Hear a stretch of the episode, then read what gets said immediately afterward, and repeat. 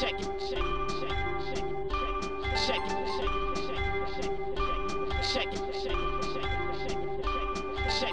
Zapraszamy na 18 odcinek Codrive.pl, a w nim to nie tak miało wyglądać. Podsumowujemy sezon Roberta Kubicy. W dalszym ciągu zastanawiamy się, co dalej będzie mógł robić Polak oraz słuchamy jego diagnozy na temat obecnej sytuacji motorsportu. Powędrujemy także po świecie przy okazji opublikowania wstępnego kalendarza Formuły 1 na rok 2021. Mówimy także o kolejnym tytule mistrzowskim, który Lewis Hamilton prawdopodobnie zdobędzie już w najbliższy weekend. Przy tej okazji słuchamy także Maxa Verstappena, który ma coś do powiedzenia na temat samochodu Mercedesa. A na koniec Cezary uchyli nam rąbka tajemnicy, jak Grand Prix Turcji wygląda od zaplecza.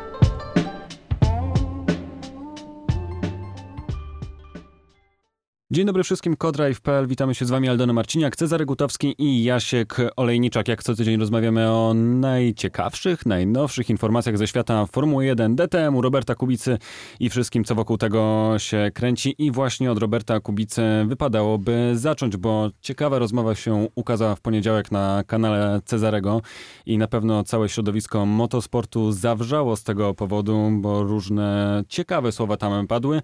Więc może tym słowom e, w tej chwili się przysłuchajmy, bo Robert ma faktycznie dużo do powiedzenia.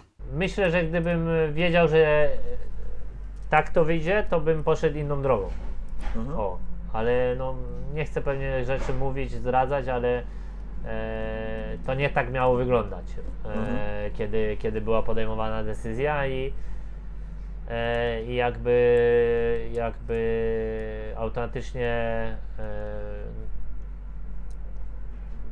może był to mój błąd, może to, znaczy nie mój błąd, po prostu e, pewne rzeczy się w ostatniej chwili zmieniły i, i jakby e, no, ściganie się w DTM e, jako debiutant w debiutanckim zespole z robionym wszystko na ostatnią chwilę z ludźmi, którzy nie mają doświadczenia jest jakby w każdej dziedzinie sportu doświadczenie jest ważne, szczególnie na początku projektu i jakby na pewno wiele rzeczy by inaczej wyglądało, gdybyśmy na przykład teraz zaczynali sezon.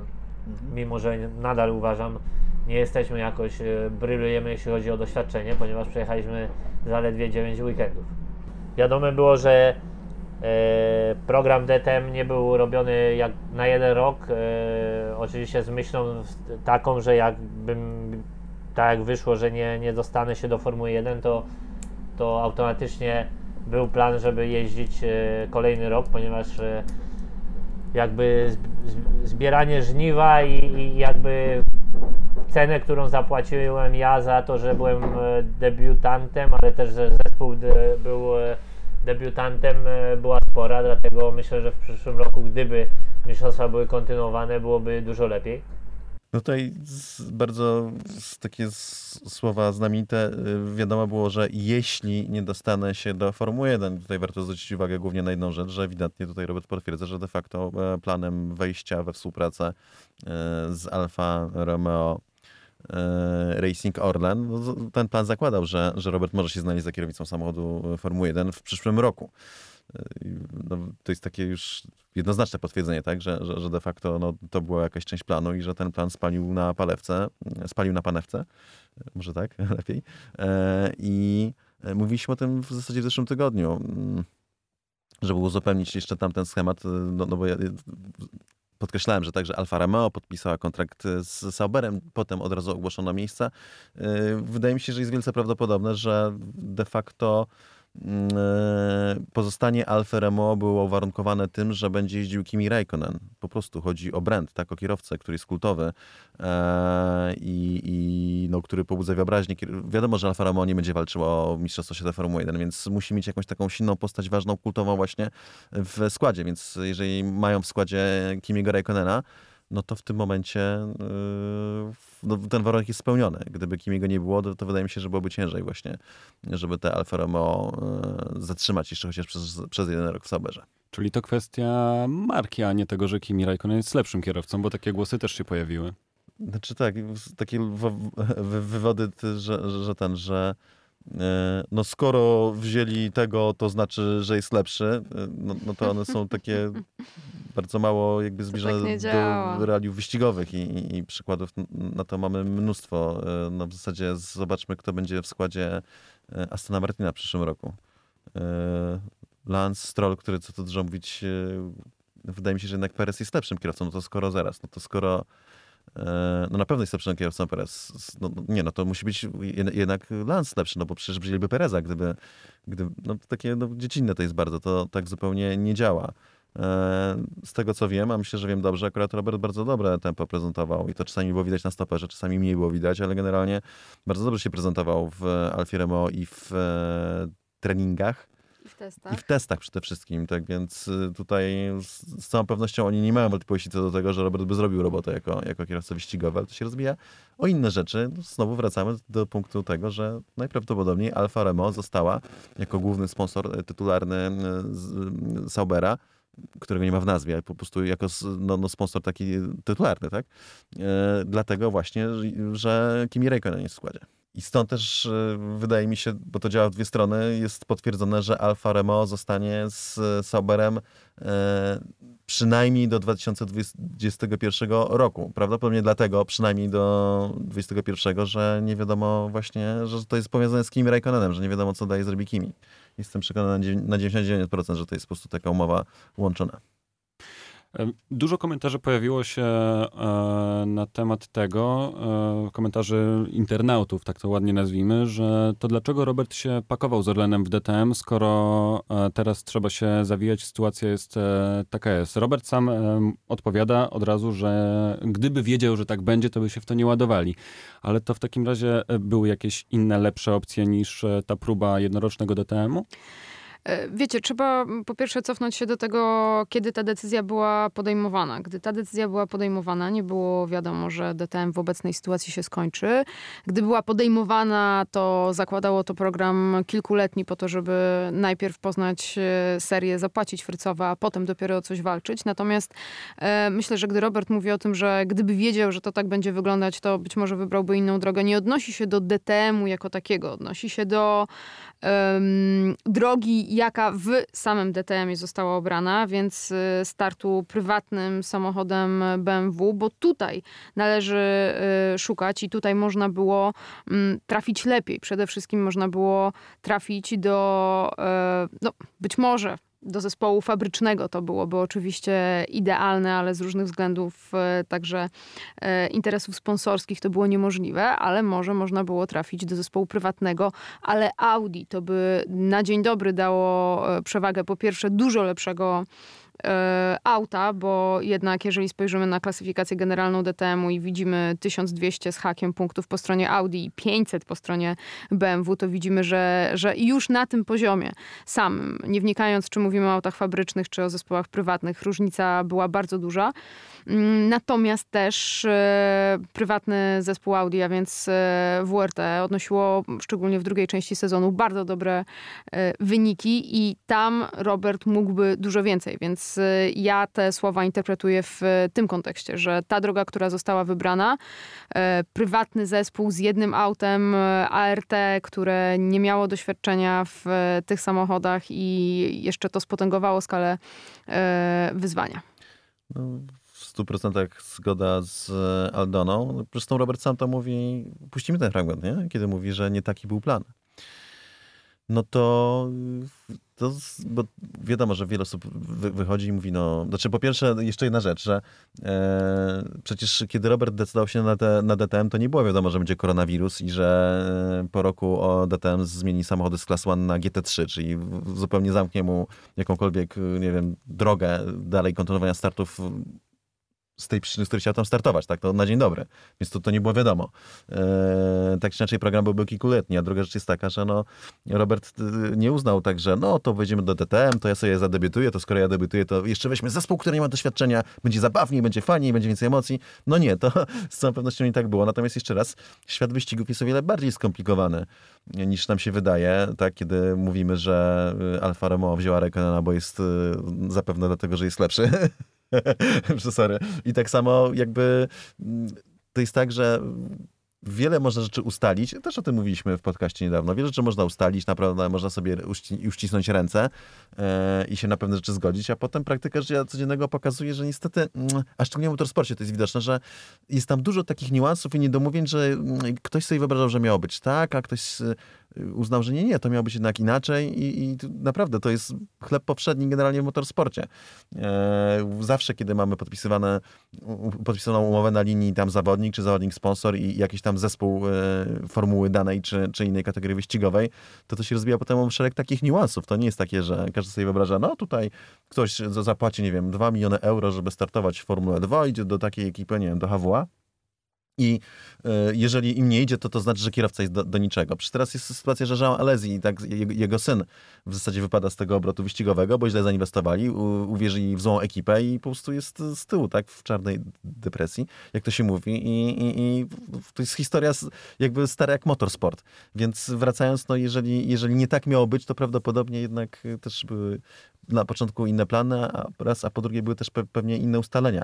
Zwróćmy uwagę, że cały czas była opcja i była nadzieja, że Robert będzie miał fotel wyścigowy w Formule 1 w przyszłym roku, tak? To dopiero zostało. Wraz z ogłoszeniem, że Alfa Romeo zostaje w Sauberze, to zostało, z Sauberem to zostało jakby zamknięty temat. Tak więc no, o wiele więcej niuansów niż takie proste spojrzenie kibica. No ale po co się tam pchał, przecież to było jasne i tak dalej. No, to nie jest takie jasne y, jakby na poziomie negocjacji, wyboru drogi i wyboru między różnymi opcjami.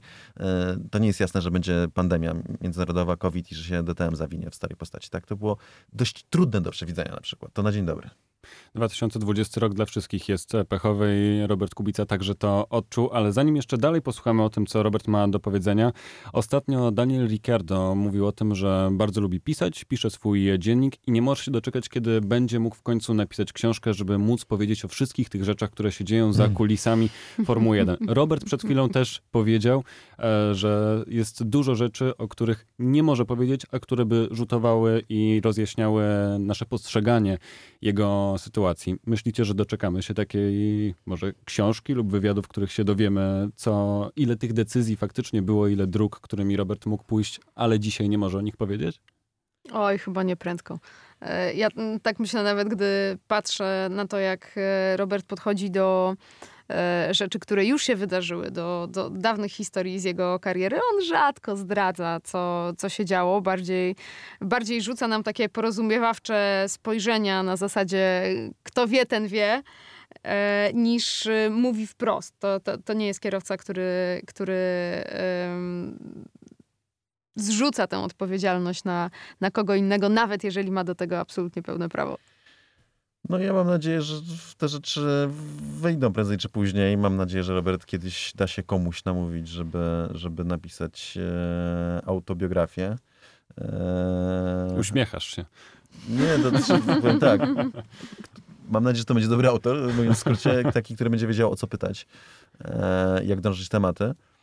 I będzie miał dobrze napisać tę książkę jeszcze, nie? bo to trzeba, ważne jest jakie jest pióro. No ale to nieważne. E, Tak czy inaczej, mam nadzieję, że po prostu te historie wyjdą, bo to są naprawdę mm, no, rzeczy fascynujące i tak jak e, no bo Robert y, jakby jednak jest człowiekiem, który traktuje to bardzo tak honorowo i profesjonalnie, że pewne rzeczy po prostu Mm. wychodzić nie powinny, że pewnych rzeczy się nie mówi e, na głos, e, nie mówi się do mikrofonu.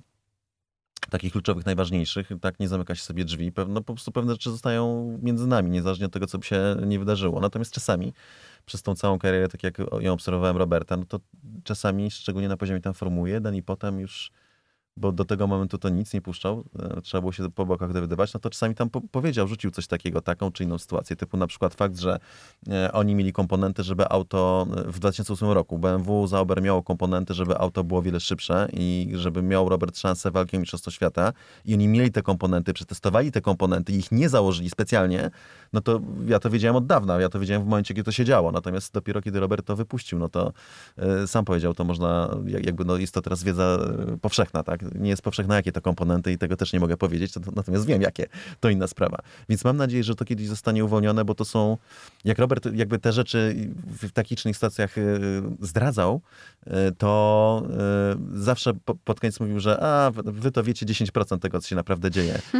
I te 10% to powiem szczerze, że to są rzeczy absolutnie niesamowite, tak? Że każdy taki e, e, filozof, co to tak siedzi i mówi, no przecież powiedzieli w telewizji, napisali w oświadczeniu prasowym, widać było, przecież to oczywiste, e, no to przypuszczam, żeby no, zmarł, nie wiem, z, z, świat mu się zawalił, prawda? Klepki by się poprzestawiały w głowie i jakiś zator by, by nastąpił, kiedy by się okazało, że jednak świat nie jest takim, jak e, widać w telewizorze, świat nie jest takim, jak nam mówią, że on jest. No już nie, bądź inaczej, taki... Ale tak jest, no przecież to jest totalna jakaś naiwność. Znaczy No to, tak, że ale wiesz też, ja to pamiętaj, rozumiem, że że... tak patrzeć, ale jak ktoś ci wychodzi, tak, ty tam nie jesteś, ty to oglądałaś, ty to słyszałaś i ktoś ci mówi, nie, że to on siedzi na dupie przed telewizorem od 20 lat i on wie lepiej od ciebie. Yy, Ale tak? pamiętaj też, że nasi słuchacze akurat są ludźmi, którzy są e, otwarci na to, żeby patrzeć gdzie indziej, szukać głębiej i, i nie mówimy w tej chwili do osób, które są tak łatwo podatne na tego typu narrację, o której ty mówisz. Kochani słuchacze, yy, wierzymy w was i w ogóle to, to nie była uwaga do was. Chciałem zaznaczyć. Chyba, że się jeden tutaj przedarł ten, yy, yy, plewa do ziarna. Nie, jak to? Przepraszam. Nie, nie, ja już nic nie mówię. To słuchajcie, zaczerpnijmy może z tych 10% wiedzy, która e, wychodzi na światło dzienne, bo Robert ma też nam coś do powiedzenia a propos przyszłości, jaka go w tej chwili czeka. Nie wiem, może blefuję. To, co będę robił i czy będę coś robił, e, niestety albo stety nie zależy tylko ode mnie. E, są jakby, będą prowadzone rozmowy, są prowadzone rozmowy z, oczywiście z partnerami, nie tylko z partnerami, żeby zobaczyć, co, co ich interesuje, co, co mnie satysfakcjonuje e, i zobaczyć, czy to da się wszystko połączyć. E, fakt jest taki, że e, wymieniłeś tu jakby moją e, rzecz, którą zawsze miałem w, jakby w myśli, czyli jakby chcę zaliczyć, czyli starty na Nordschleife. E, z- powiedziałeś jako to emeryturę, ja wiem czy taka emerytura, e, wcale nie, nie zaliczałbym tych wyścigów na niższy poziom niż niż na przykład każdą inną serię, ponieważ jest to bardzo specyficzne ściganie i ścigają się tam. E, najlepsi kierowcy nie tylko GT3, ale też DTM-ów, ponieważ większość stawki, która ścigała się w tym roku w DTM-ie, e, je- zaliczała też e, wyścigi długodystansowe w GT3, e, takie jak SPA, takie jak e, Nordschleife. Jest to, jest to coś, e, co zaliczam e, bardzo wysoko, jeśli chodzi o, do swojej hierarchii o, o w cudzysłowie kozactwo e, ścigania. Aha. E, No. E, Znaczy nie chodzi o to, chodzi o to, że e, jeśli jest to coś, co e, połączenie jakby oldschoolowego ścigania na takim torze z, e, z wymagającym wyścigiem, takim jak jest e, start w 24-godzinnym wyścigu w e, bardzo wyrównanej stawce na wymagającym torze, a to są rzeczy, które no, nie należy lekceważyć, ale to jest też tak, że to nie jest tak, że ja wsiądę w, w, w, w auto. Mówimy tutaj o GT3, ponieważ e, tak naprawdę to jest najszybsza kategoria, która tam się ściga e, na tym torze. I, I że będzie super. Po, po pierwsze, musiałbym zrobić licencję, czyli musiałbym wystartować w mniejszych autach. E, Po drugie, musiałbym zrobić doświadczenie. Po trzecie, e, mogę to robić e, w przyszłym roku, mogę to robić za 3 lata, mogę to robić za 10 lat. Jest to bardziej moje e, coś, co mnie kusi. O, Czy możesz potwierdzić, czy będziesz jeszcze jeździł treningi e, w Formuły 1? Bo są takie przecieki od osób, które wiedzą, są blisko i tak dalej, że nawet dwa masz pojechać, Bahrain i Abu Zabi. nie wiem, nie, nie, nie, nie wiem e, o żadnych przeciekach, także Aha. Nie potwierdzasz, nie zaprzeczasz, jak, jak rozumiem. nie potwierdzam, nie zaprzeczam. Nie wiem. A wspomnę, czy, a, czy nie wiesz, bo chciałem spytać, czy wiesz to. E, E, nie wiem. Okej. Znaczy wiem, ale nie wiem. O. wiem, ale nie powiem. Nie, wiem, ale nie wiem. Okej. Nie, nie wiem, ale nie powiem. Dopóki Tak nie wsiądziesz za samochodem, nie wiedziesz na tor, nie będziesz miał pewności. Znaczy nie, dopóki ktoś mi nie powie, że jeżdżę, to nie będę miał pewności. Trochę podpuściłeś Roberta z tym Nordschleifem. Tak widać, że nie był zachwycony z tego, że mówisz, że tamte wyścigi to już emerytura. O nie, nie. Wyraziłem się niedelikatnie, yy, tak ujmę, ale od dawna miałem to w głowie, mówiąc szczerze wydaje mi się, że yy, po prostu takie pytania trzeba zadawać, tak? Ja no, nie, za bardzo mam zamiar siedzieć i ten, i tylko przytakiwać, tak? I, e, Szanowny panie Robercie, no tylko jakby, no jak rozmawiamy, to rozmawiamy i to ja cały czas bronię. Robert to, to wziął do siebie, to widać i jakby nie, nie załapał tego, o co mi chodzi, tak? Że, yy, ale może i załapał, ale, ale odbił piłeczkę. To się zdarza. Bardzo to cenię. Natomiast e, no taka jest prawda i to Robert znowu broni pod koniec, mówi, że nie uważam, że to emerytura i tak dalej, że to i tutaj nikt nie neguje, że to jest wielkie wyzwanie, absolutnie, bo to jest wielkie wyzwanie. Jazda po Nordschleife tymi samochodami to jest po prostu no hardcore. Natomiast patrząc od strony komunikacyjnej, no to yy, już tak DTM, co tu dużo mówić, był pewnego rodzaju problemem. Należało ludziom wytłumaczyć, że to jest kategoria na bardzo wysokim poziomie. Teraz z kolei nie rozumieją, dlaczego zmiana samochodów na GT3 tak coś dużo zmienia. Nie? No właśnie dlatego, że z tymi samochodami z poprzednimi e, to była kategoria na super wysokim poziomie. Z nowymi to będzie kategoria jedna z bardzo wielu używających tych samochodów, więc to znowu już DTM był problem. Natomiast no, z VLN-em czy, czy, czy e, NLS-em, jak to się teraz nazywa, no to no już naprawdę nie, nie, nie, tak? nie, nie przemówisz ludziom, nie będziesz i, tak bardzo jak Robert ma rację, że to jest ogromne wyzwanie sportowe i tak dalej, no to no, nie, nie, nie powiesz ludziom, że to jest kategoria, którą możesz porównać z DTM-em, z Formułą 1, czy z WRC, czy z łekiem, tak? który też jest rozważany. Ale słuchajcie, to możemy z tej wypowiedzi Roberta wywnioskować, że on się zgadza z tym, że ściganie się po Nordschleife jest bardziej spełnianiem jego hobby niż e, robieniem kariery? Ja myślę, że tak, bo to jest y, coś, co Robert, jak mówi, docenia, dlatego że to jest y, kozackie ściganie, więc to jest coś, co y, jest, spełnia to kryterium frajdy na torze, atrakcyjnego wyzwania. Natomiast jeśli chodzi o pętle, nie jeśli chodzi o auta, nie do końca, mimo wszystko, jeśli chodzi o stawkę, na pewno nie jeśli chodzi o skalę międzynarodową. To jest to jest, to jest duże wyzwanie, ale w takiej naprawdę do mikroskali, jeśli patrzymy na taki globalny świat wyścigów. No i jeszcze dochodzi oczywiście ta wypowiedź, pamiętajmy o treningach, no bo tak są tutaj wiadomości, że ma jeździć. No tak, to kwestia najbliższej przyszłości z kolei. Tak, tak, tak, najbliższej przyszłości, czyli jeszcze treningi e, sobotnie, więc tutaj z tego, co mi się wydaje, to Robert pije do tego, że były takie ustalenia przed COVID-em. Pamiętajcie też, że e, Mick Schumacher miał mieć test w Alfie, który, e, trening w Alfie, który przepadł ze względu na pogodę na Nürburgringu i wtedy komunikat był taki, że ten test zostaje przełożony. Oczywiście nie wiadomo, jak to się ma do nowych planów, które nie łączą już Mika z Alfa Romeo, rzecz jasna, natomiast łączą go mocno z hasem, ale to też jest czynnik, który trzeba brać pod uwagę.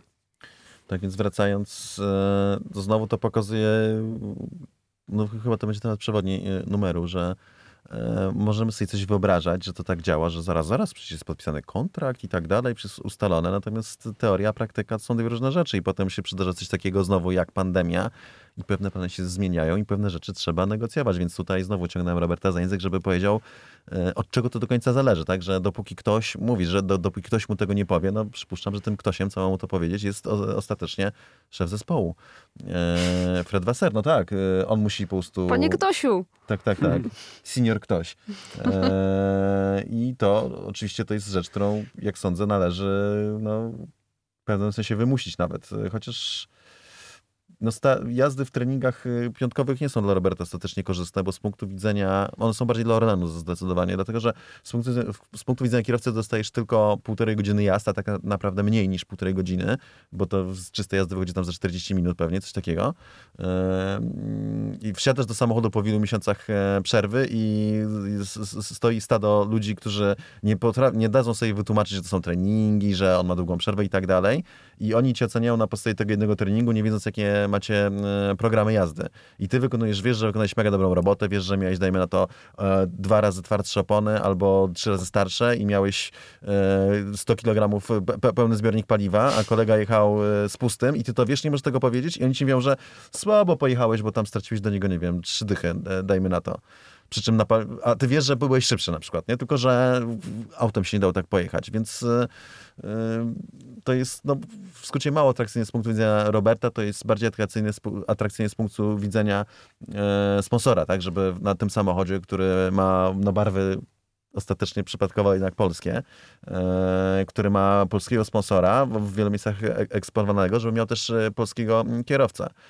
E, Natomiast też no to jest e, niefajne, dlatego że e, zespołowi, szczególnie po tych wyborach, które po, podjęli, nie zależy na tym, żeby Robert był w stanie pokazać swoją prędkość. E, Zresztą tak samo było z Williamsem w 2018 roku, jak Robert był kierowcą ich tam trzecim. Jeszcze nie było wiadomo, czy będzie startował, czy nie będzie startował. To się rozgrywało przez długi czas. E, I Robert pojechał Barcelonę takim rytmem, że e, potem w Monako podszedł do mnie Mark Hughes, czyli wybitny specjalista i, i mówił, że Robert ma ogromne szanse, żeby wrócić do Formuły 1 po tym, co pokazał w Barcelonie. Potem już nigdy nie, było, nie był w stanie czegoś takiego pokazać. W Austrii wręcz dostał jakieś takie dziwne ustawienia, y, ta, takie robili rzeczy kosmiczne, żeby w ogóle nie był w stanie tylko zasygnalizować, że ma w sobie tę prędkość. I de facto Alfa Romeo zrobiło podobnie. Y, Tam jest też nie na rękę, żeby było widać na zewnątrz, że Robert ma więcej prędkości y, niż oni by chcieli, żeby było widać. Czyli takie smutne zakończenie roku nam się szykuje, bo nawet jak Robert się pojawi na torze, chociaż tego cały czas nie wiemy, to raczej nie będzie to taki wyjazd, który chcielibyśmy obejrzeć. No, ra, ra, wątpię, może się mylę, ale może coś tam, nie wiem, nie, nie poklei, może nie wiem, z- już nie zwrócą uwagi, kontrakty są już podpisane, ale e, w interesie ekipy nie jest, żeby Robert e, pokazał, że jest szybki. Bo oni już wybrali swoich kierowców na przyszły sezon, a nawet już wcześniej tak naprawdę mieli ich obstawionych. Więc e, oni nie chcą dawać wrażenia na, na zewnątrz, że mają źle obsadzone fotele e, w składzie. To, jest, no, to po prostu bardzo źle wygląda i to nie chodzi, że to jest coś przeciwko Robertowi, że tam się zmówili na niego. To chodzi o to, że to po prostu źle wygląda. Jak trzeci kierowca wjeżdża na tor i można... Tak samo... Kazus Barcelony 2018 Williams. I się okazuje, że ten kierowca w trzecim samochodzie to jest ten kierowca, który powinien być w jednym z tych dwóch pierwszych. To może zostawmy te tematy na razie, bo one wszystkie będą się rozstrzygać za tymi zamkniętymi drzwiami. E, I posłuchajmy, co Robert ma do powiedzenia na temat w ogóle motosportu, bo jak sam powiedział, trochę się zmieniło przez te lata. Zdaję sobie sprawę z, w moim wiekiem z, z, z takiego faktu, że wywodzę się z innej ery motorsportu, gdzie wyprzedzanie po zewnętrznej było jakby najgorszą rzeczą, którą ktoś mógł sobie wymyślić i, i nie było szans, żeby ktoś ci pozwolił się wyprzedzić. Teraz trzeba zostawiać miejsca, ale też jak zostawiasz miejsca, to ktoś cię wywozi e, lub nie, ale albo na przykład ktoś dostaje karę. E, Dla mnie 20 lat temu ktoś, kto się wchodzi po zewnętrznej, to jest jego ryzyko. Na 99% będzie poza torem. E, Teraz trzeba zostawić miejsce, e, to się zmieniło sporo i to w każdej kategorii. E, To tak samo jak e, odwracane gridy. Tak? No. E, Się nigdy nie ścigałem w kategorii, gdzie było odwracane gridy, ponieważ e, można by w statystykach e, jakby zwycięstwo jest zapisane tak samo. mi się bardzo podobają te wypowiedzi, bo one no, jakby piją do czegoś, co ja e, pamiętam z dawnego ścigania, może jako widz bardziej niż kierowca, e, ale jednak.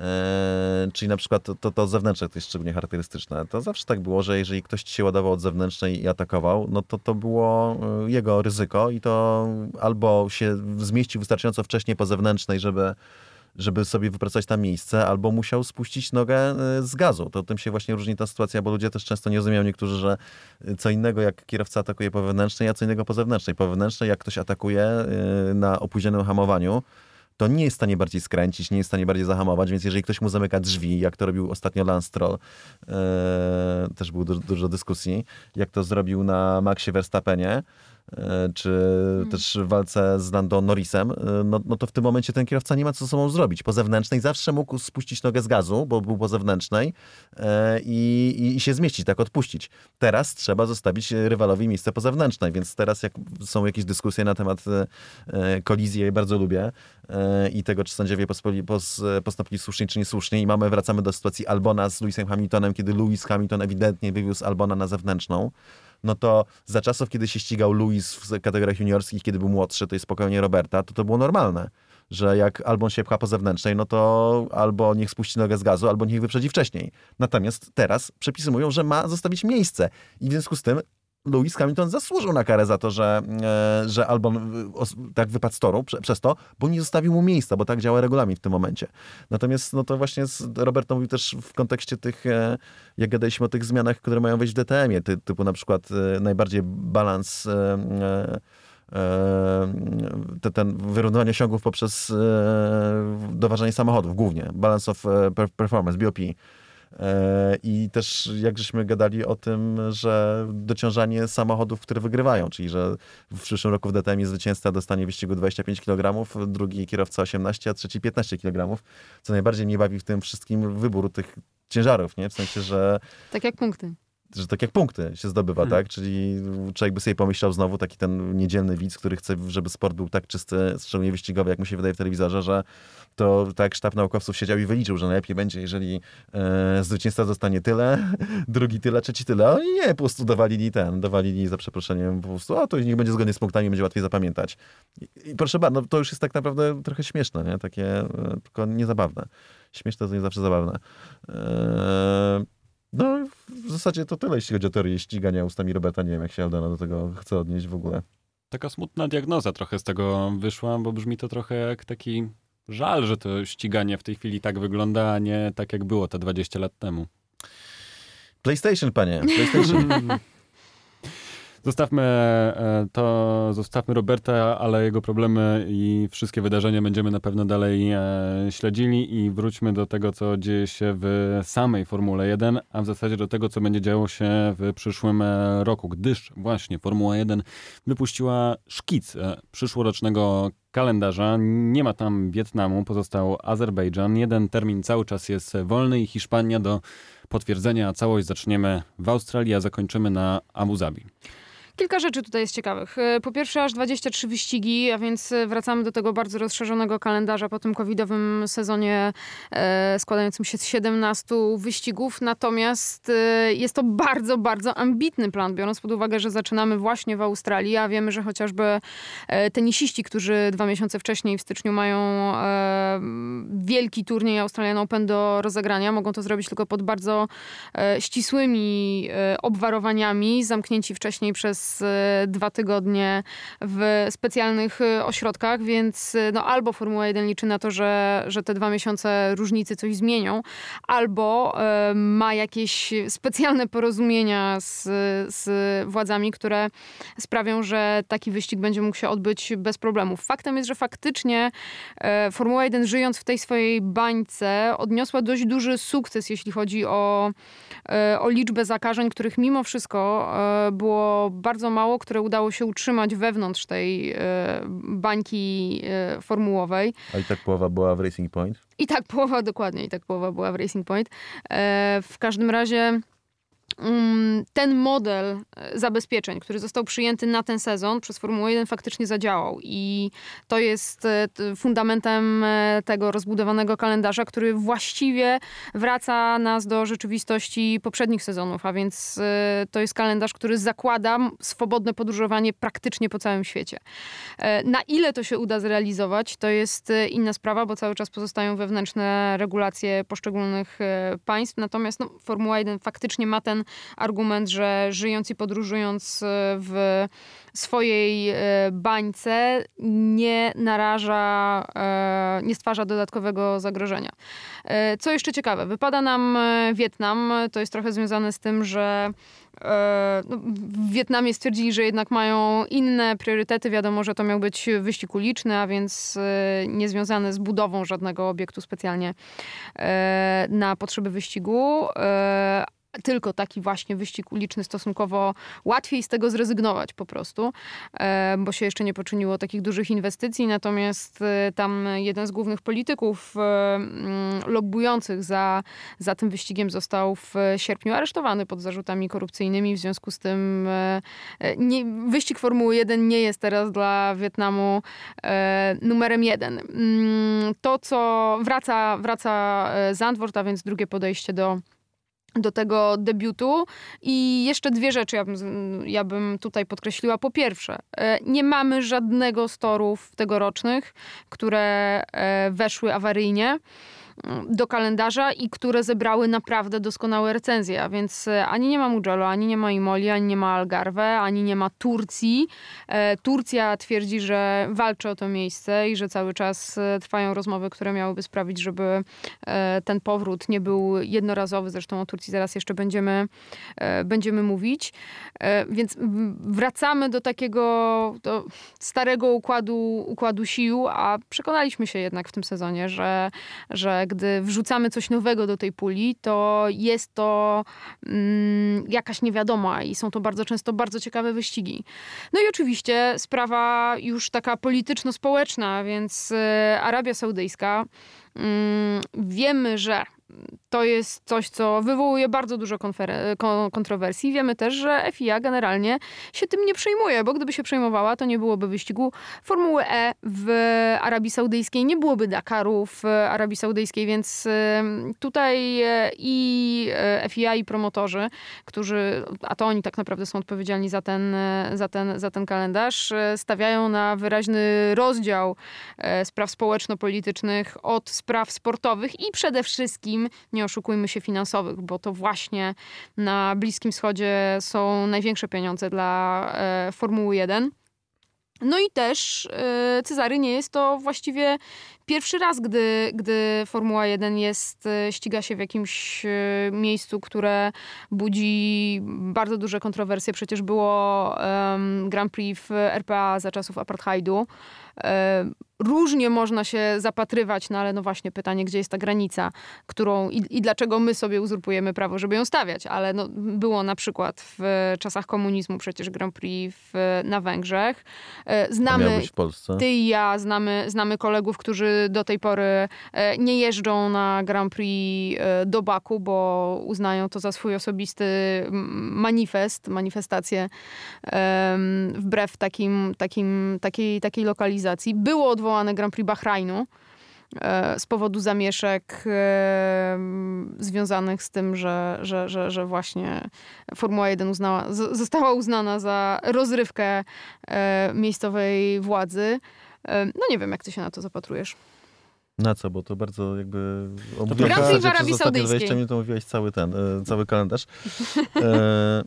Grand Prix Arabii Saudyjskiej, znaczy są dwie, dwa na to spojrzenia. Jedne mówią, że to jest e, jakby sankcjonowanie przez Formułę 1 łamania praw człowieka, a ja mam takie podejście, że uważam, że sport powinien być zawsze ponad podziałami. Czy jak ktoś mówi, że do Rosji jeżdżą, czy do Bahrajnu. Ja byłem na tym wyścigu w Bahrajnie, tym, który z pierwszym po odwołaniu. E, to widziałem tylko jedno działko tak naprawdę. E, O Jezus i tylko w kilku miejscach żołnierz na ulicach, a to duża wyspa, dużo jeździłem, więc tylko jeden taki stał, taki osłonięty karabin potężny, taki, że na przyczepce go ciągnął. Ja się nie znam na wojsku, przepraszam, y, nie byłem. Nie byłem, nie wiem, ale to tylko jedno widziałem takie. No tam żołnierzy więcej oczywiście, ale nie tak, żeby ulice były pełne. Nie było tam żadnych zamieszek, żadnych problemów. E, Nie było tak, że za każdym rogiem stał właśnie e, ten czołg czy coś w tym stylu. Absolutnie nie. Ja uważam, że sport powinien być pomostem, czyli on powinien w, w, w miejscach, kiedy politycy czy ci aktywiści, nie, którzy prawda, dla jedynie słusznych racji są w stanie zagazować drugą stronę, prawda, że, że dla wolności i, i, i bezpieczeństwa i swobody, to mo- można jakby tych, co są po drugiej stronie, to można rozstrzelać, prawda, tego pod- podejścia. Ja zauważam, że to jest bardzo złe podejście, że należy jakby szukać pomostu właśnie ponad podziałami i, i sport jest e, najlepszym łącznikiem takich rzeczy, dlatego powinniśmy ści- ścigać w Rosji, Bahrajnie, nawet w e, Azerbejdżanie, chociaż właśnie ponoć zawieszenie broni nastąpiło tuż przed ogłoszeniem kalendarza, bo inaczej mielibyśmy jakby wyścig w kraju, który jest w stanie wojny. W Chinach uważam, że powinniśmy się ścigać. I tak samo uważam, że w Arabii Saudyjskiej, natomiast w Arabii Saudyjskiej no tam są pewnego rodzaju zagrożenia. Słyszałem kilka historii wyścigowych na temat tego, co się tam e, działo. Na przykład e, taką historię, Ojej. że zatrzymali Mówisz jednego to, co... inżyniera, Tak, jak miał pornografię w komputerze i miał Nie. bardzo poważne problemy na lotnisku. No co nie, no tak. ale myślałam, że, że powiesz o innej Ale mogę historii. jeszcze, bo mam jeszcze czas, żeby powiedzieć różne historie. No to dawaj tę drugą. Dziękuję. E, a taka bardziej jeszcze przerażająca to jest taka, że jakiś kierowca arabski e, startował w wyścigach Porsche e, i startował, y, to było chyba się zdaje w Abu Zabi właśnie, czy w w Bahrajnie, no w każdym razie w kraju, gdzie można pić alkohol. E, Bo nie jest tak, że w całych, że w- we wszystkich krajach arabskich nie można pić alkoholu. To bzdura. Można pić w wielu. Naprawdę może się nieźle narąbać. W skrócie e, w Abu Zabi e, albo, no tak, no, w, albo Tylko za w cały Dubaju, majątek świata. Albo Bahrajnie. Naprawdę, naprawdę ten. Chodzi, może jest za cały majątek świata, ale i tak znacznie taniej niż w Szwecji. No tak, no pamiętasz, jak chodziliśmy na piwo, tak? Na razie ten biedny Polak na piwo w Szwecji do, e, do lokalu. A wiesz, co było najgorsze? Nie dość, że to piwo kosztowało miliony złotych podczas e, rajdu Szwecji, to jeszcze nie dolali do Tak, jeszcze nie dolewali sukinkoty. Nie, taki, no Szwecja. No w każdym razie e, i facet jechał i miał w samochodzie otwartą butelkę szampana, bo kierowca stał na podium. Mhm. I miał otwartą, i to to nie był jego szampan, on odwoził samochód. Przekroczył granicę, zatrzymali go, znaleźli tę butelkę z szampanem, poszedł do pierdla w, i e, Baty dostał. tak, 20 batów, wymierzyli mu 10 batów, on zemdał, nie, nie był w stanie, e, zabrali go, e, podleczyli e, i zabrali po raz kolejny, kiedy już był w lepszym stanie, wymierzyli kolejnych 10 batów, to jest bardzo ciężka kara, nie? To nie jest takie, że nad pasem przez tubsko za przeproszeniem, tylko to są po prostu baty, rwanie skóry, co tu dużo mówić. I do granicy, dziękujemy, do widzenia, proszę tutaj więcej nie wracać. Więc to jest takie przekroczenie, powiedzmy, takich granic już no, mam nadzieję, że tam będę jechał. I Jak tam będę jechał, to że jakby jakaś piersiweczka się nigdzie tam nie, nie... Różne rzeczy człowiek w plecaku może znaleźć, czasami przypadkowo. E, Co tu dużo mówić, kiedyś w Singapurze, e, jak byliśmy dawno, dawno temu, spotkaliśmy Znalazłeś panią... do życia? Nie, a nie gumę do życia. To zgadaliśmy z panią i pani powiedziała, że y, przypadkiem znalazła w plecaku skręta na przykład, co w, w Singapurze można Ojej. pójść w zasadzie do więzienia na dożywocie za No jakiekolwiek tak. tego typu rzeczy. No to więc tak. mam nadzieję, że żadna piersiweczka mi się nie zaplącze, jeśli będę jechał do Arabii Saudyjskiej. Natomiast jest to problem akademicki, dlatego że moi mini jesteśmy w w zasadzie e, na krawędzi lockdownu.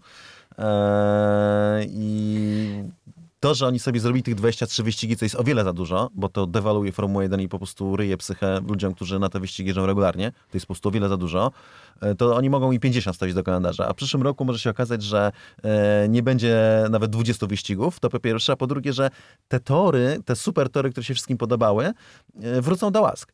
A co do torów właśnie to też, bo, bo chciałem się pochwalić, że kilka odcinków temu mówiliśmy o tym w, pod, w podcaście i padła taka teoria, już nie będę wskazywał palcem, kto to powiedział, że e, te tory ja nie wrócą. E, ale to nie widać przecież w podcaście, no ale nieważne. Wskazuję właśnie kciukiem Cezarego, proszę państwa. To ja byłem. To ja.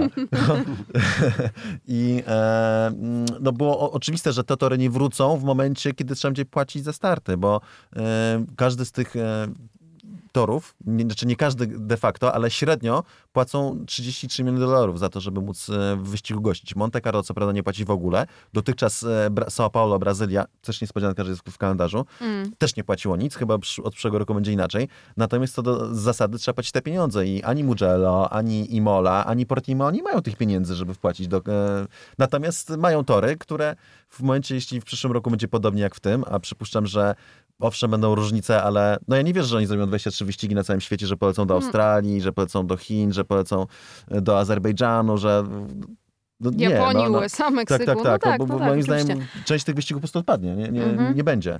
Ja tylko jeszcze dwa słowa, jak pozwolisz, a propos Arabii Saudyjskiej, bo też to jest tak, że zmienia się e, sporo w e, tym rejonie świata. Zmienia się na przykład w Zjednoczonych Emiratach Arabskich.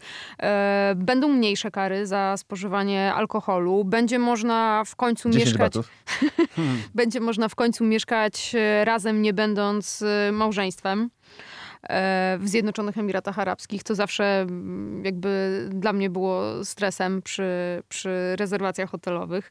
E, I, i, i, I to idzie jakoś do przodu, tak? E, Kobiety w Arabii Saudyjskiej mogą prowadzić samochód. E, Taki Pamiętasz? błąd. Co nie. By- to był żart, proszę Państwa. Wiem, że, że bardzo, że, to ba- bardzo rzadko kobiety bardzo lubię, jak jeżdżą samochodem. Gosia Ardest już tutaj jedzie. Tak, z, z kijem baseballowym. E, Pamiętasz, jak e, byliśmy w Abu Zabi rok temu i było całe spotkanie poświęcone kobietom w motorsporcie, Tak. to była tam e, na zaproszenie mm, Akronisa zawodniczka z Arabii Saudyjskiej, która przyszła w, oczywiście w dżihabie i zgodnie ze wszystkimi e, normami lokalnymi. Natomiast no, generalnie jest to, jest to zawodniczka, która, która normalnie może się, może się ścigać i też e, o tym, o tym opowiadała. Więc e, trochę się to zmienia też w tych krajach. Był świetny utwór w ogóle. Nie pamiętam, y, tytułu, ale fajne to jest, jak, jak jadą przez pustynię i auto jedzie na dwóch kołach i, i laska stoi, no, stoi przy, jakby wychylona przez szybę i śpiewa. Fajny beat. I to był właśnie kawałek taki manifest, żeby kobiety miały prawo y, w Arabii Saudyjskiej y, jeździć samochodem. Chciałem powiedzieć, żeby No nawiązać do popkultury. Udało się. Utwór jest mega dobry. Zobaczymy, czy się uda z wyścigiem. Czasem leci na kampusie w ogóle. O, a słuchajcie, tak kończąc ten wątek kalendarzy, bo oczywiście jak tylko padło hasło Arabia Saudyjska, to przyszło od razu skojarzenie z Lewisem Hamiltonem. Jest to przedostatni wyścig. Może będzie to rok, w którym Lewis zakończy karierę. Myślicie, że będziemy mogli liczyć, jeżeli w ogóle ten wyścig dojdzie do skutku, na jakieś przedstawienie na miejscu ze strony Lewisa? Jakaś czapka, koszulka? O Jezu, słuchajcie, e, teraz przypomniało mi się jak e, z dwa lata temu e, w Abu Zabi akurat e, no, koniec wyścigu e, i, i zwykle tam jest tak, że Cezary jak tylko jest meta, metę przekraczają kierowcy, to pracuje już od razu jak najszybciej, a ja wykorzystuję to, że on pracuje, żeby sobie pójść pod podium. Więc ty chyba nie byłeś w ostatnich latach pod podium, Nie. e, a, ja, a, ja, a ja właśnie zawsze tam chodzę, uznając, że tak jak rzadko to robię, to w Abu Zabi to robię, bo e, jest to bardzo spektakularne, są fajerwerki, mnóstwo ludzi, ostatni wyścig sezonu, też wszyscy na to i na to inaczej, inaczej patrzą. Nie, tam jest super. Nie? Ten wyścig w Abu Zabi To jest prawda, super weekend. cały, cały, cały Znaczy, weekend jest w telewizorze ten wyścig jest przeciętny, ale wszystko, cała otoczka jest mega. I, I ja patrzę, to było chyba dwa lata temu, dwa albo trzy, e, a Lewis Hamilton z tymi szejkami na podium, panowie, panowie w sukienkach, e, bardzo ważni panowie oczywiście, bo tam byle kto tych trofeów nie rozdaje, a Lewis Hamilton, który ma na plecach wytatuowany gigantyczny krzyż, rozbiera się bez koszulki, odwraca i pokazuje te plecy. Ja myślę. Jezus. Maria, co z tego nie będzie. Natomiast wiecie, wiecie na czym polega numer, że on nad tym krzyżem ma wytatuowane Still I Rise. Że cały czas się, cały czas no, m, podnoszę się, tak? Cały czas, rosnę. cały czas rosnę, dziękuję ci bardzo. I on, I on chciał pokazać na ten napis, on chciał pokazać na Still I Rise, celebrując e, tytuł mistrzowski i tak dalej. Natomiast no, efekt był taki, że jeżeli nie dopatrzyłeś się z lupą tych e, literek Still I Rise, no to w pierwszych słowach widziałeś, że Krucjata. Hamilton po prostu wskazuje na swój wielki krzyż. Ja tak patrzę na tych gości, myślę, Jezu, co to by... Oczywiście no, Luis... e, Ale nie patrz sobie na plecy, może nie wiedział, może miał coś mu innego wytatuować i po prostu nikt mu jeszcze nie powiedział. Zapomniał. Tak, Luis oczywiście pospieszył z wyjaśnieniem, że chodziło mu o styl, e, styl I Rise. dobrze, bo to Em, naprawdę... Przepraszam, że wchodzę w słowo, ale tak. to jest dla mnie bardzo ważne, że jednak pewne rzeczy trzeba szanować, tak? I, i e, jeżeli oni mają swoje przekonania religijne, są w swoim kraju, to naprawdę bardzo niegrzecznie jest im wpychać jakby do gardła e, inne symbole. Pewnie, ale też wiesz, oni patrzą, trochę, trochę, trochę dygresja, ale mam nadzieję, że, że słuchacze nie będą mieli nic przeciwko, że wiesz, że, że też y, akurat w Abu Zabi patrzą trochę, no, są równi i równiejsi, co tu dużo mówić. Y, pa- Pamiętasz, byliśmy na koncercie, bo tam w Abu Zabi są zawsze Właśnie koncerty, chciałem cię poprosić, żebyś powiedziała tę historię, bo ty na to zwróciłeś uwagę też. sama Smitha, o tym mówisz? Tak, o tym panu, co nie wiem jak się nazywa, e, ma taki wysoki głos, jak Tak. to właśnie się śmieje, że Więc nowe słuchajcie, męskie głosy. Jeszcze większy, jeszcze tym falsecikiem. A, przepraszam, no nie wyciągam tak. Więc, y, więc pan Sam Smith y, rzeczywiście y, nie kryje się ze swoją orientacją seksualną i pan Sam Smith został zaproszony, a to jest nielegalne w Zjednoczonych Emiratach Arabskich, po, powiedzmy sobie. Został zaproszony jako artysta na jeden z trzech koncertów, które w piątek, sobotę i niedzielę się odbywają przy okazji Grand Prix Abu Zabi. No i Sam Smith chyba zapomniał, gdzie jest, bo w pewnym momencie, wiecie, jak to artyści krzyczą r- sobie różne, różne rzeczy ze sceny, a tam cześć, a jak się bawicie i tak dalej. No i pan y, Sam Smith y, krzyknął, że jak się bawicie, kimkolwiek jesteście, kogokolwiek kochacie, czy jesteście e, straight, czy gay i tak dalej, to, to make some noise. No i też się zastanawiałam, to była sobota chyba, czy go zobaczymy w niedzielę w padoku, bo, bo Bo w był tym kraju, awizowany w tym kraju. E, Natomiast no, nikt na niego nie doniósł, bo to jeszcze ktoś musi mm, donieść, że poczuł się zgorszony. Więc to też jeszcze nie jest takie, takie proste. Nikt na niego nie doniósł, a jeśli doniósł, to zostało e, to potraktowane z przymrużeniem oka. Sam Smith pojawił się na, na, na gridzie następnego, następnego dnia, więc e, też patrzą na to inaczej. Nie chodzi tylko o to, żeby, żeby zaraz, no, mamy inteligentnych słuchaczy, ale niestety świat mamy taki, że powiesz jedną rzecz i zaraz ci powiedzą, że jesteś, nie wiem, jakaś e, przeciw czy coś w tym stylu. To nie chodzi o to.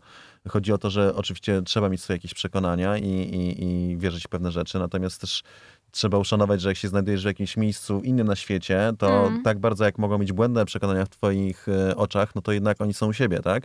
Oczywiście. I należy to po prostu szanować, mówiąc w skrócie, bo oni są u siebie i tyle. Ja, ja tak przynajmniej, no nie wiem, jak wchodzę komuś do domu za przeproszeniem, to nie z brudnymi buciorami, tylko staram się być gościem, ja uwielbiam być gospodarzem, ale staram, staram się być gościem, który szanuje zasady miejsca, w którym się znajduje, a jak mu nie pasują te zasady, to wychodzę. Po prostu. E, I to samo dotyczy no, generalnie podróżowania, tak? No, nie jestem ra- raczej z tych, co wbijają, prawda, z magnetofonem na tym, na lewym ramieniu i z butelką wódki na prawym. Do Zjednoczonych Emiratów tak, i, i Arabskich. ten, i w All Inclusive robię tę imprezę do trzeciej nad ranem. No, no nie, jednak uważam, że, że, że jak gdzieś jesteśmy, no to raczej taki when when in Rome do as Romans do, tak? Czyli y, jeśli wleziesz między wrony, to chyba po naszemu, po angielsku brzmi lepiej. Po angielsku brzmi lepiej. Szanujmy się, po prostu. E, I innych, czy tak? Szanujemy miejsca szczególnie, w których y, się znajdujemy. Słuchajcie, wyszliśmy od e, Louisa Hamiltona i zatrzymajmy się przy nim jeszcze na sekundę, bo jeżeli wszystko się ułoży po myśli Brytyjczyka, to już w najbliższy weekend zostanie mistrzem świata. To tak, matematycznie jest do tego bardzo blisko. Lewis Hamilton ma 85 punktów przewagi nad Walterim Bottasem. Potrzebuje mieć po tym weekendzie 78, a więc może jeszcze trochę stracić. Jeżeli Lewis Hamilton będzie drugi, to Walteri Bottas potrzebuje kompletu punktów, a więc nie tylko zwycięstwa, ale też jeszcze najszybszego okrążenia. Do tej pory w tym sezonie udało mu się to tylko raz. E, udało mu się to w Rosji. E, jeżeli z kolei wydarzyłby się jakiś ogromny pech i Lewis Hamilton byłby poza punktami, to Valtteri Bottas musi być e, przynajmniej szósty, żeby przedłużyć swoje nadzieje. Natomiast no, wszystko tutaj zmierza ku temu, że w, właśnie w Turcji Lewis Hamilton będzie świętował siódmy tytuł Mistrza Świata. No, to najinteligentniejsza, że- najinteligentniejsza uwaga, jaka przyszła mi do głowy na, tę wiadomość. No co tu więcej dodać? No, będzie najprawdopodobniej, jak nie po tym wyścigu, to po następnym, ale tutaj znowu nie chwaląc się, ale zapowiedziałem to po pierwszym treningu sezonu. Słuchajcie, jest w Formule 1 są tacy dwaj chłopcy, Max Verstappen i Lando Norris. Jeden się wycofał ze swojej wypowiedzi, a drugi powtórzył to, co powiedział pierwszy. Max Verstappen o Lewisie Hamiltonie. Nie jestem tym sfrustrowany, mam bardzo dużo szacunku do tego, co osiągnęli. Mowa o Mercedesie. Nie jestem sfrustrowany z powodu Luisa w samochodzie Mercedesa, ale szczerze mówiąc 90% stawki mogłoby wygrać tym samochodem. I Max się z tych słów nie wycofa. Tego jestem pewien. Nie wycofa się, po pierwsze ma jaja, a po drugie ma w Rację. dużej, duż, dużym poważaniu, e, jak to mówił Miętus Ferdudurkę, e, opinię publiczną, szczególnie brytyjską i brytyjskich dziennikarzy. W przeciwieństwie do Lando Norrisa, no, który jest z Wielkiej Brytanii i on powiedzmy ma, ma trochę ciężej, raz jest trochę młodszy. Ale nie tylko. Wiecie, że Narody Zjednoczone dostały, dostały petycję od y, Mongolii w związku z tym, że Lewis Hamilton nazwał Lensa Strolla Mongołem. Nie Lewis Hamilton, to E, Max Verstappen. Max Verstappen. Max Verstappen. To jest, Powiedział ta, ta, ta, ta, To historia byłby niezły przewrót, gdyby Luis tak zrobił.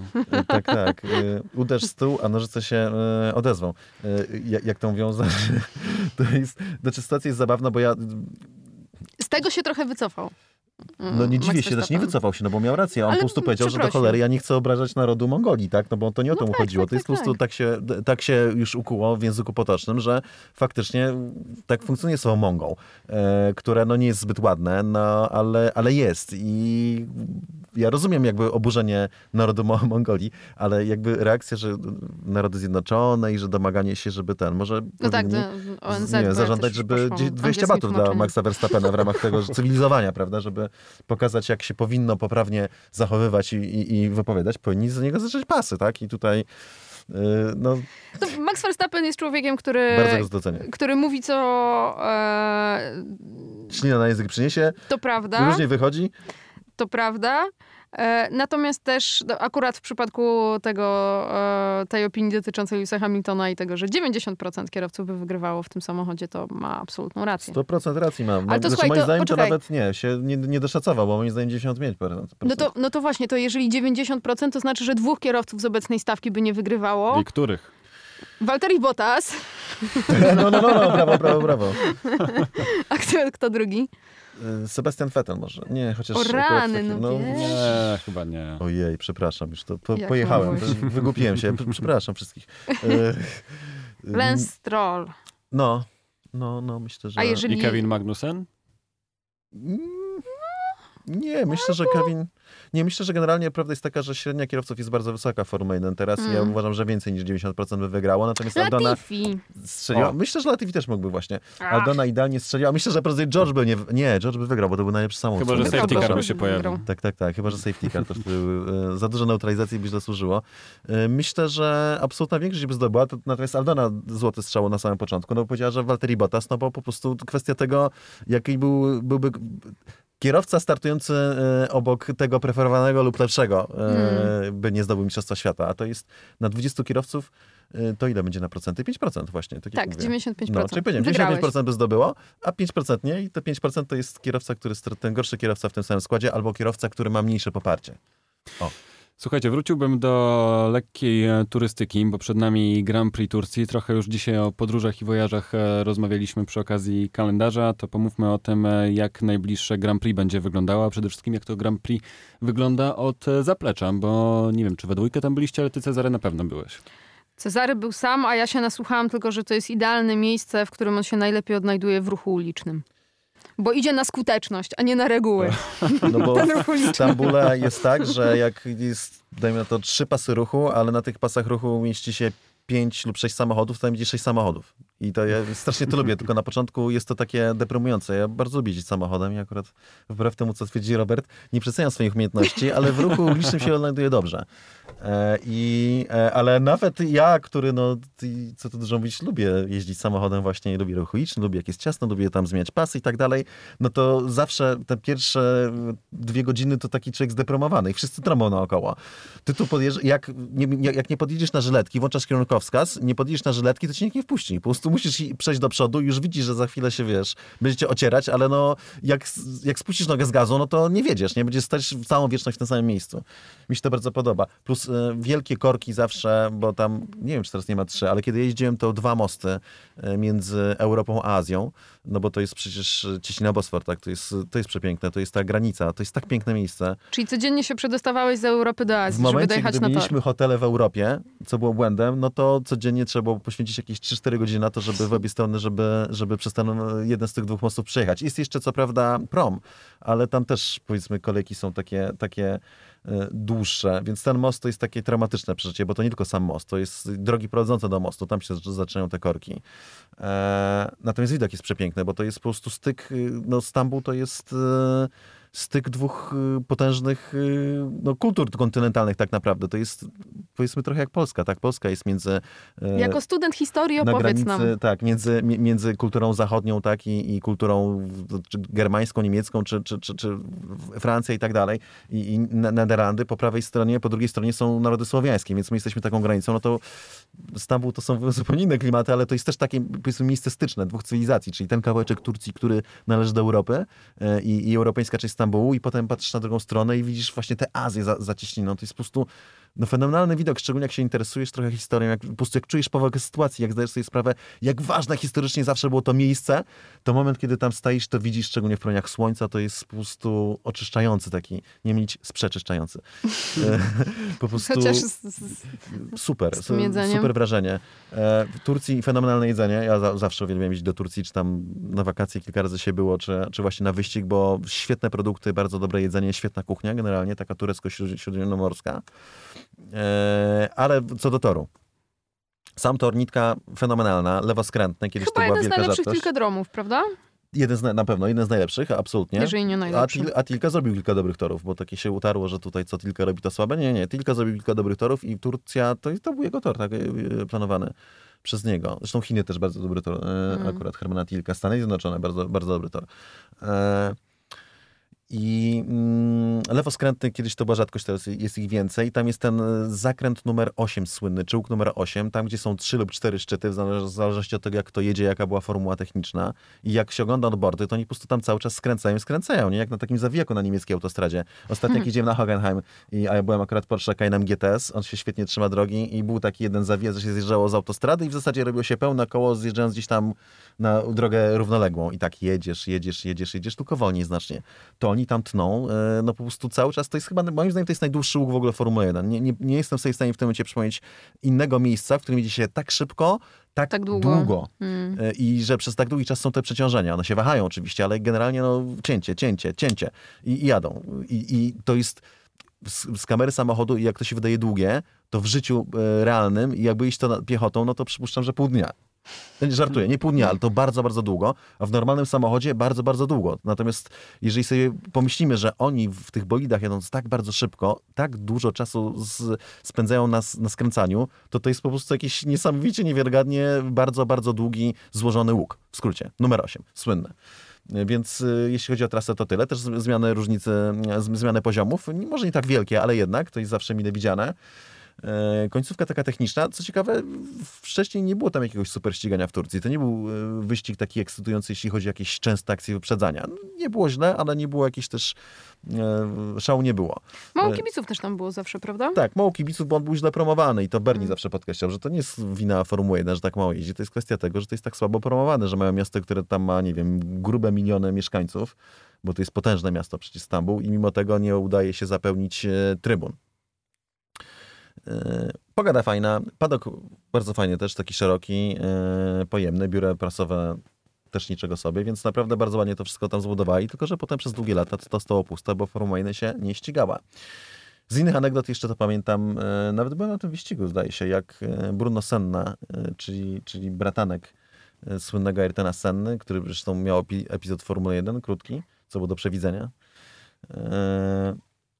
Jeździł w GP2, czyli obecna Formuła 2 i potrącił psa. Tam był problem po prostu, że psy się przedzierały jakoś na teren toru, e, bezpańskie i chociaż czasami wchodziły na tor. Przypuszczam, że ten problem wróci.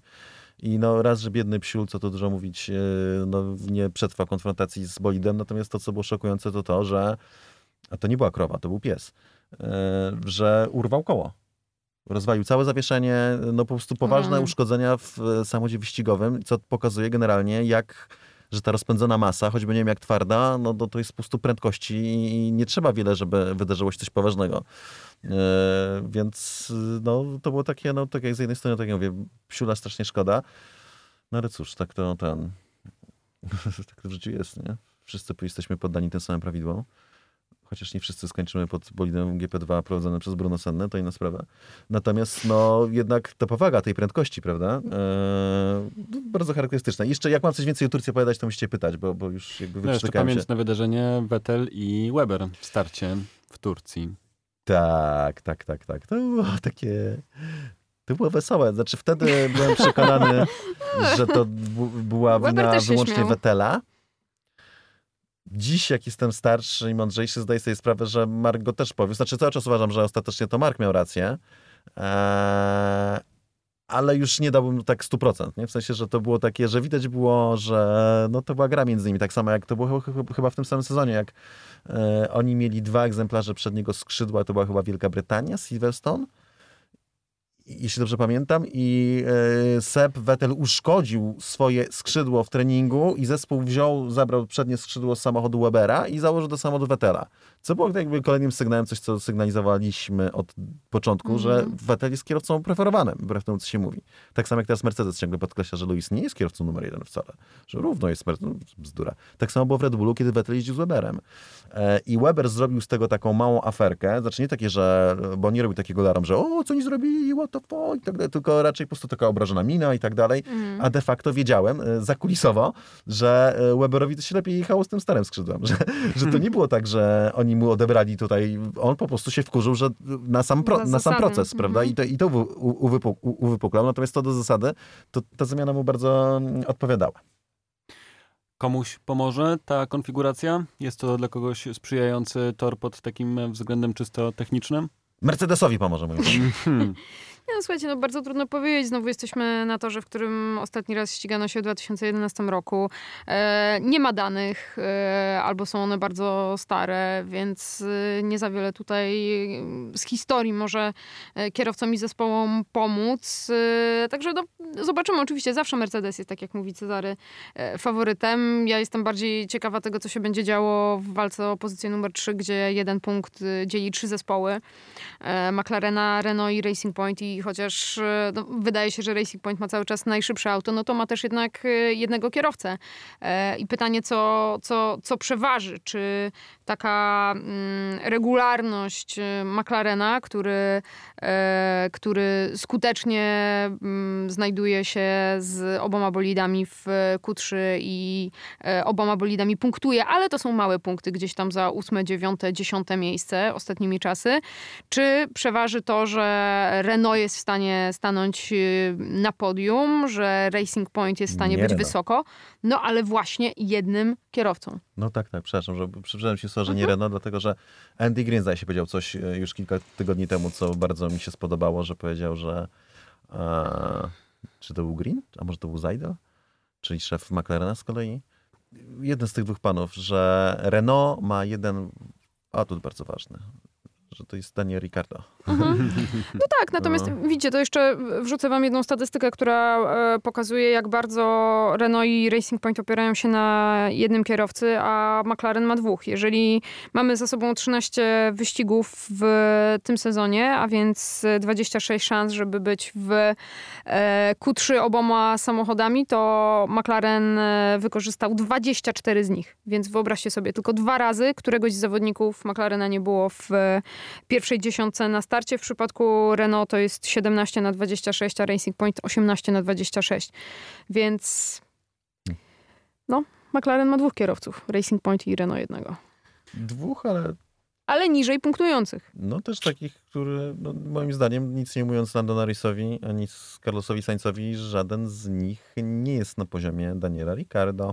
Też wiesz, jeśli chodzi o Renault, to trzeba pamiętać o problemach e, technicznych. Okon na 13 wyścigów w sumie 4, e, 4 kłopoty. Tak. Ostatnie, ostatnie 5, 3 DNF, więc e, też trochę jest tak, że e, po prostu trochę pecha jest po jego stronie. A jeszcze wracając, przepraszam, że przyszedłem ci słowo Jaśku, bo jedną rzecz trzeba podkreślić.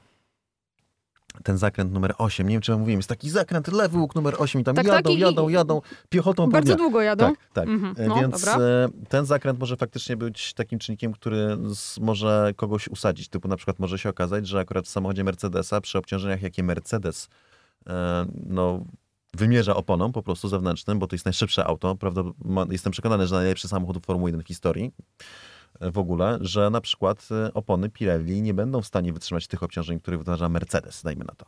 Czyli ten najmocniejszy, największy docisk, naj, na, naj, największa prędkość. I w tym momencie Mercedes będzie w kropce, będzie miał, będzie miał problemy z tym, jak sobie złożyć ten wyścig. Albo ten problem może do- dotknąć jakiegoś innego zespołu z innych przyczyn. Ten zakręt numer 8 to jest nasza nadzieja na to, że będziemy mieli bardzo nietypowy przebieg e, wyścigu. Jest w tym też ryzyko takie, że no, wątpię, żeby to się zdarzyło, ale bo teraz jest inny układ polityczny, no ale pamiętajmy, że było takie Grand Prix Stanów Zjednoczonych 2005, Hmm. kiedy było dwóch dostawców opon, Michelin i Bridgestone i opony Michelina nie wytrzymywały e, zakrętu profilowanego, ostatniego na torze. E, I była słynna afera, że pojechało tylko sześć bolidów w ogóle w tym, w tym wyścigu, bo wszystkie na Michelinach przejechały okrążenie zapoznawcze i się wycofało, co było wielkim skandalem w ogóle i obelgą dla kibiców amerykańskich. I to była wina FIA i prezydenta FIA, że on nie zrobił wszystkiego, żeby ten wyścig pojechał normalnie. No w każdym razie e, teraz jest co prawda tylko jeden dostawca opon, więc nie będzie tej takiej rozgrywki, e, powiedzmy, politycznej między zespołami. Natomiast e, no, ten, za, ten zakręt może sprawiać pewne niespodzianki, może złapać na przykład jakiś zespół na tym, że podzespoły są zbyt słabe. McLaren, z tego co słyszałem, wzmacniał, musiał wzmocnić bolidy pod kątem tego jednego zakrętu, bo e, jako, że w, nie było go w kalendarzu, nie przewidzieli, że znajdzie się w kalendarzu tor, na którym będą aż tak duże obciążenia na lewym przednim rogu samochodu. Będziemy to Prawym. wszystko. Prawym, przepraszam, tak, przepraszam, dziękuję Hmm. Aldona. To drugie lewo.